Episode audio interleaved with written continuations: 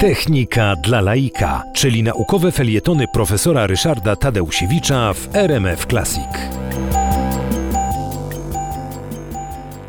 Sprzężenie zwrotne przejawia się w organizmach żywych w wielu miejscach i w wielu miejscach jest modelowane przez różnego rodzaju modele biocybernetyczne, dzięki którym potrafimy zrozumieć i potrafimy w razie potrzeby sterować tym sprzężeniem zwrotnym biologicznym. Takim elementem, w którym sprzężenie zwrotne jest szczególnie widoczne, jest tarczyca. Tarczyca, duży gruczoł dokrewny, znajdujący się właśnie na chrząstce tarczowatej w gardle, wydziela do krwioobiegu hormony, które się nazywają tyroksyna i trójjodotyronina, T3 i T4, i te hormony sterują funkcjonowaniem komórek i narządów w takim kierunku, że jeśli tych hormonów jest więcej, no to te narządy intensywniej pracują.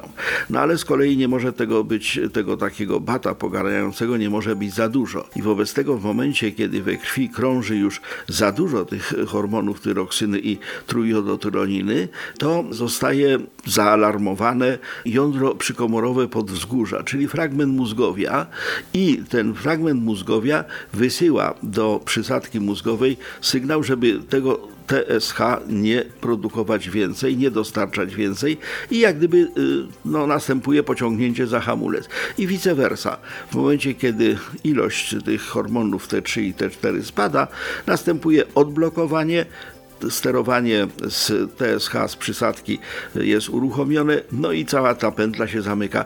Jest to bardzo precyzyjny i bardzo dobrze już poznany mechanizm. W związku z tym choroby tarczycy przez całe lata dręczące ludzi, powodujące charakterystyczne wole tarczycowe, w tej chwili są opanowane. A jednym ze sposobów było właśnie zrozumienie, że tu właśnie działa sprzężenie zwrotne.